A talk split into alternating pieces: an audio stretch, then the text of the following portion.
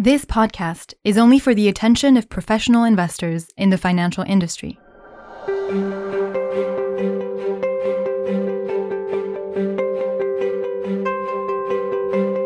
Welcome to Outerblue Talks Green, knowledge sharing on environmental investment topics.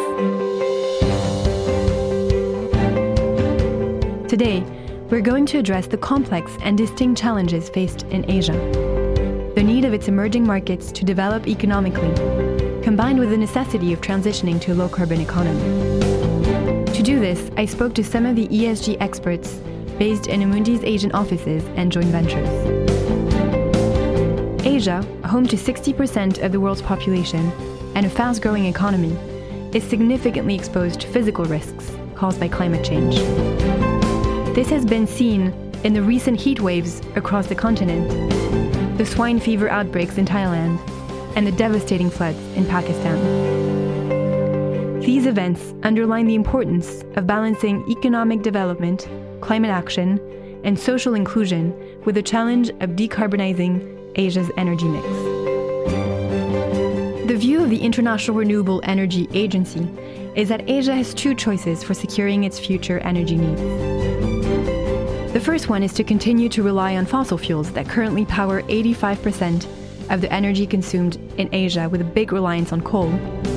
And the second one is to choose to use its ample, affordable, and indigenous local renewable energy resources. In this respect, Asia is uniquely positioned to develop its economy using these vast renewable resources. Demand for sustainability is increasing in Asia too. Within financial services, the trend towards responsible investment has intensified over the past few years as investors in Asia have become very engaged on ESG issues.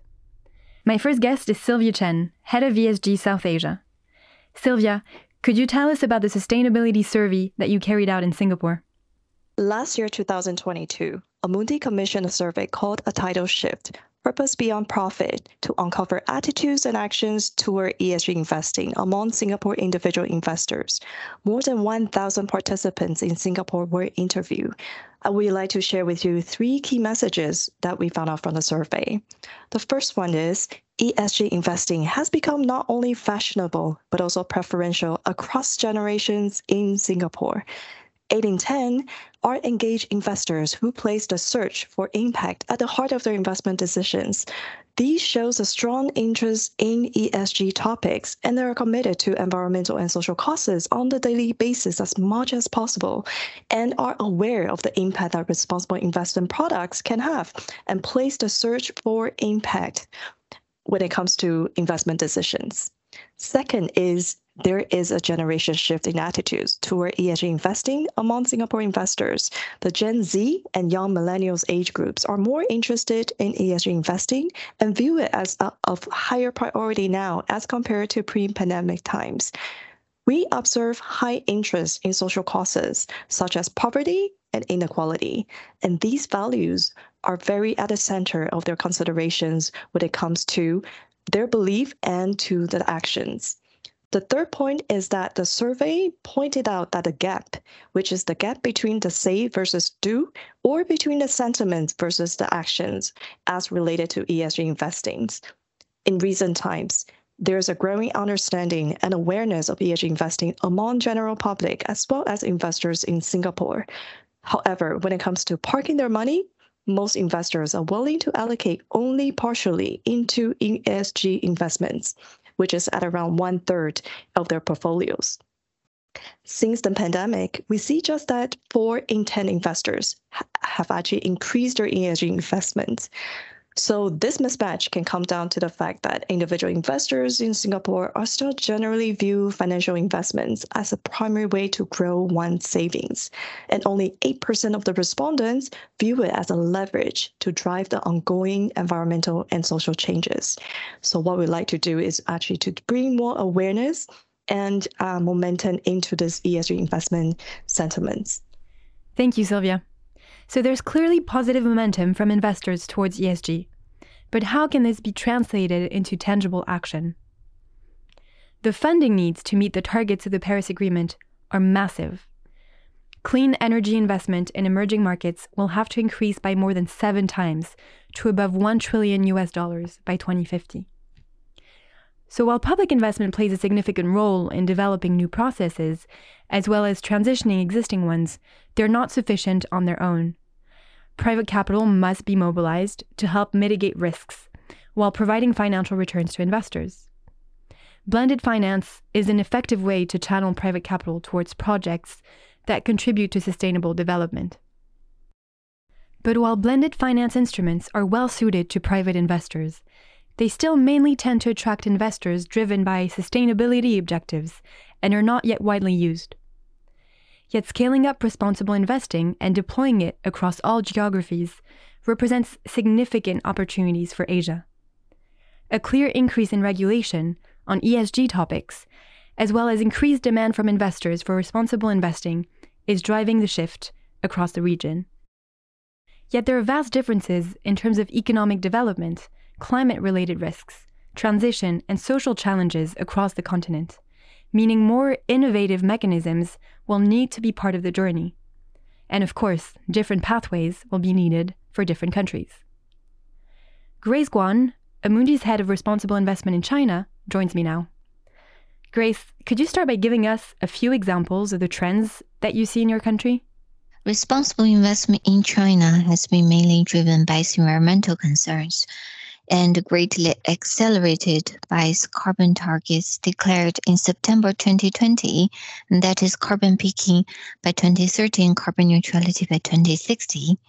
By end of 2022, the overall amount of sustainable investment in China reached 24.6 trillion RMB, almost $3.4 trillion, recording 33% year-on-year growth, among which the largest portion is green credit with a balance of 21 trillion RMB.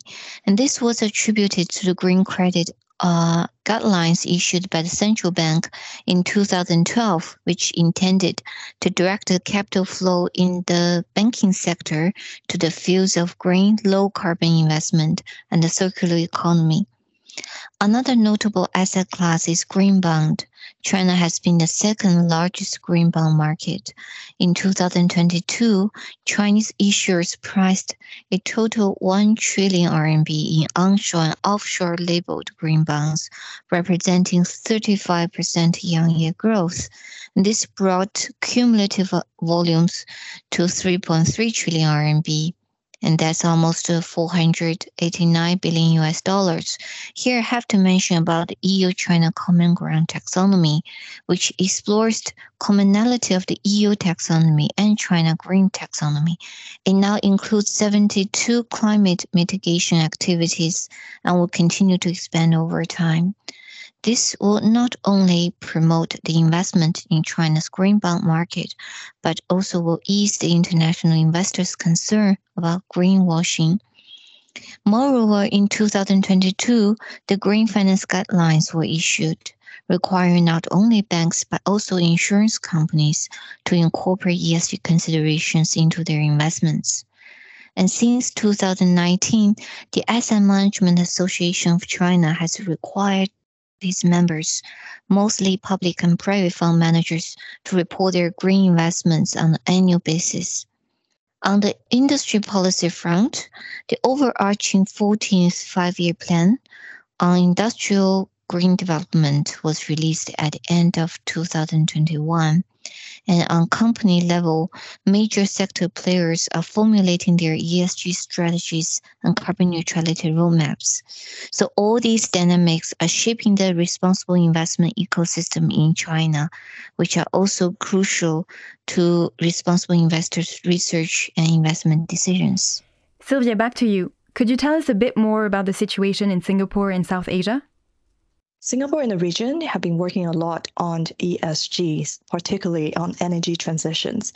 Besides working on energy transition in boosting renewable energy developments, setting more ambitious clean energy mix, improving grid operations, as well as pushing for more storage solution technologies, Many regions in the region have also placed greater emphasis on energy security and reliability and further embrace the innovative solutions such as advanced batteries, hydrogen, CCUS, etc.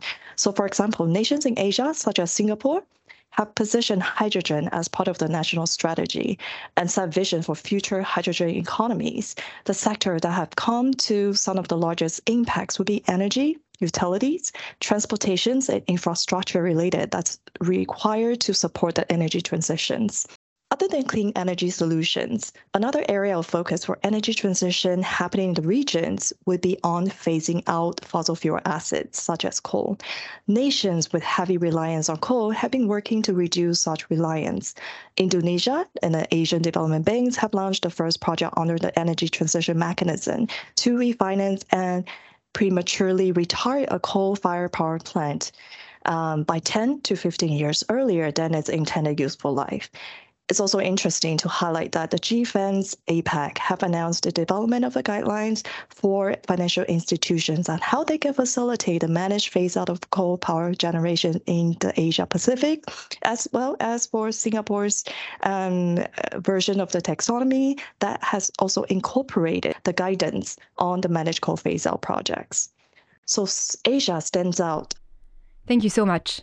Now to finish, I have Priyanka Dhingra with me from SBI-FM, Amundi's joint venture in India. Priyanka, how does the situation differ in India? In India, we have been witnessing an accelerated effort towards green finance post the 2070 net zero announcement in Glasgow. There is already an accelerated policy and investor action around renewable energy, green hydrogen, electric mobility, bioethanol, etc. The capital markets regulator SEBI has mandated top 1,000 listed companies to disclose ESG data and has become the first regulator across the world to regulate ESG ratings to make them more contextual. SEBI has also mandated the ESG funds in the country to adopt enhanced disclosures and has introduced 6 different categories of ESG mutual funds. However, these funds can only invest in companies having ESG disclosures and incrementally assured disclosures of ESG data.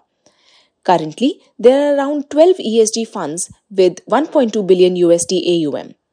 The Reserve Bank of India has also introduced the Green Bonds Framework and allocated 2 tranches of sovereign green bonds early this year.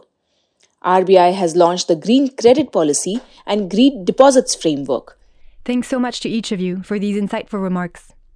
Responsible investment in Asia is still on the whole only at the start of its journey, but we can see that client appetite and readiness for it is increasing.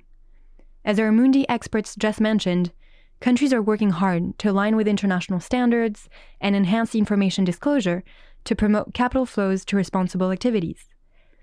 The most prominent current themes are environmental topics and net zero ambitions, with most Asian countries committing to net zero targets between 2050 and 2070. I wanted to finish today with a final topic, transition finance, which is the major trend to watch in the responsible investment market. Transition finance is defined by the OECD as finance intended to decarbonize entities or economic activities that are emissions intensive. They may not currently have a low or zero emission substitute that is economically available or credible in all relevant contexts, but are important for future socioeconomic development. It is a new approach to decarbonizing high-emitting industries that is being spearheaded in Asia. It is something we are going to hear about more and more as the global community strives to achieve the objectives of the Paris Agreement. This type of transition finance is also a way of ensuring that the energy transition is just, meaning that the transition towards a carbon-neutral economy happens in a fair way, leaves no one behind, and helps avoid sizable economic inefficiencies in emerging markets. But to succeed in transforming the real economy and in gaining credibility, many challenges still need to be overcome. The shift to clean energy must happen progressively. So far, there's little consensus on how to support the transition to an inclusive low-carbon economy, as no common technical criteria, qualifying sectors, or technologies have been established. Tangible KPIs are needed, that are dynamic and that evolve according to progress along the transition pathway. Meanwhile, better transparency, consistency, and real success stories are needed to encourage uptake. we believe existing financial instruments should be sufficient to serve these monumental funding needs. Decarbonization projects, for example, can be financed by issuing sustainability-linked bonds, which are designed to fund projects with environmental or social benefits. Active ownership and continued shareholder engagement on climate strategies will also greatly influence companies to improve their practices. As a conclusion, asset owners and asset managers should pay attention to the fast growth of responsible investing in Asia, as ESG regulation and investor demand increase across the region. Given the size of the sustainable development financing gap, the potential for recognized transition finance is high, as are its social and environmental benefits.